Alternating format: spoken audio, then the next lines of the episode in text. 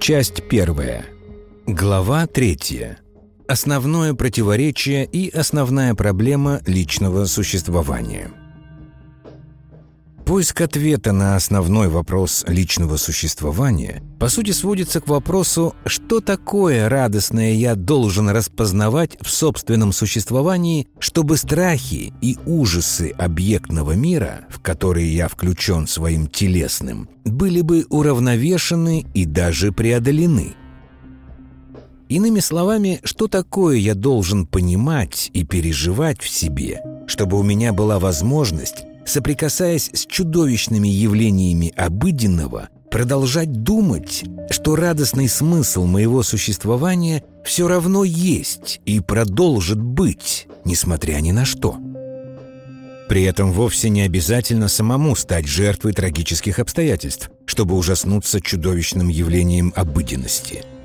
Достаточно осознать, что такое возможно – Следует отметить, что осознание личной возможности трагических обстоятельств означает признание факта своей безусловной зависимости от случайного, непредсказуемого и фатального.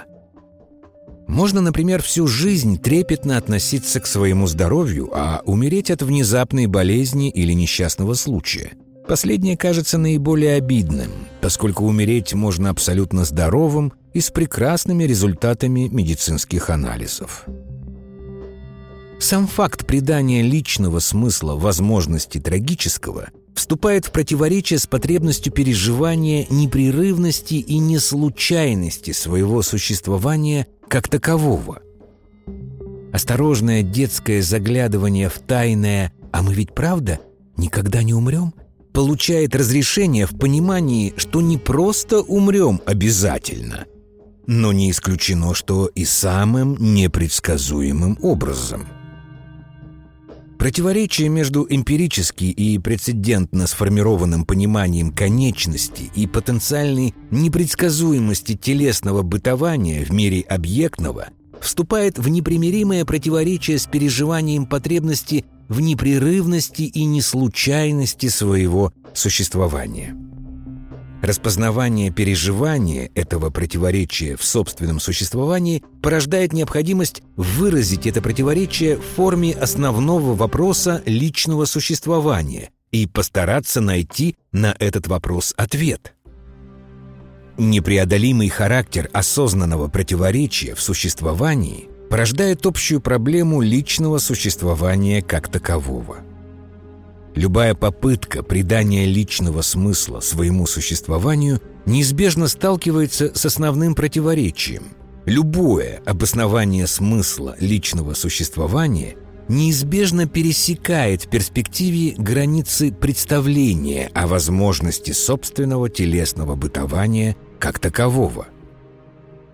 Проблема отличается от задачи тем, что о задаче можно говорить и находить ее решение – для подхода к проблеме требуется в первую очередь определить к ней отношение, на основании которого последующие попытки осмысления проблемы могут приобрести конструктивный и развиваемый характер.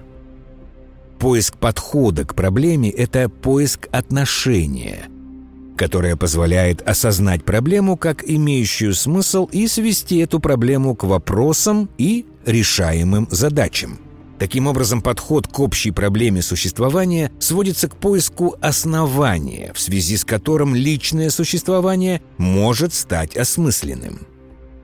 В этом отношении основной вопрос философии сводится не только к преодолению противопоставления между бытием и сознанием, сколько к поиску основания, в связи с которым возможность продолжения существовать осмысленно – становится результатом личного решения, принятого в контексте присущего существованию непреодолимого противоречия. Осмысленное существование – это существование, которое для меня имеет смысл и позволяет мне понимать, что я делаю здесь и сейчас и какая мне от этого радость. Следует признать, что существующий для меня смысл может быть представлен только в моем сознании, поскольку нигде, кроме как в сознании, смысл находиться не может. Сознание человека связано с его существованием, которое всегда принадлежит моменту в настоящем, поскольку кроме как здесь и сейчас существования себя нигде нет. Даже если я думаю о прошлом или будущем, я продолжаю существовать в настоящем, которому я принадлежу всегда. Поэтому любой смысл всегда является принадлежностью моего настоящего, которому принадлежит и мое существование, и мое сознание, и мои переживания.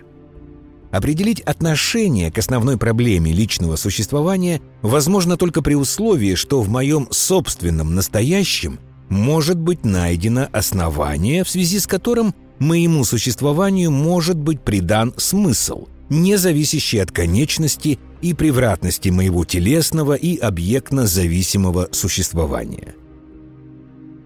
Для того, чтобы подойти к преодолению присущего существованию противоречия, необходимо прежде всего понять, а что, собственно, есть у меня для себя в моем настоящем, в связи с чем к данной проблеме вообще можно было бы отнестись как к имеющей смысл хотя бы потенциально. Иначе говоря, для подхода к основной проблеме личного существования необходимо понять, что такое настоящее и какое переживание себя в настоящем можно рассматривать в качестве личного основания для осознанного бытия в этом мире. Собственно, поиску отношения к основной проблеме личного существования и поиску личного основания для осознанного бытия и посвящена эта работа.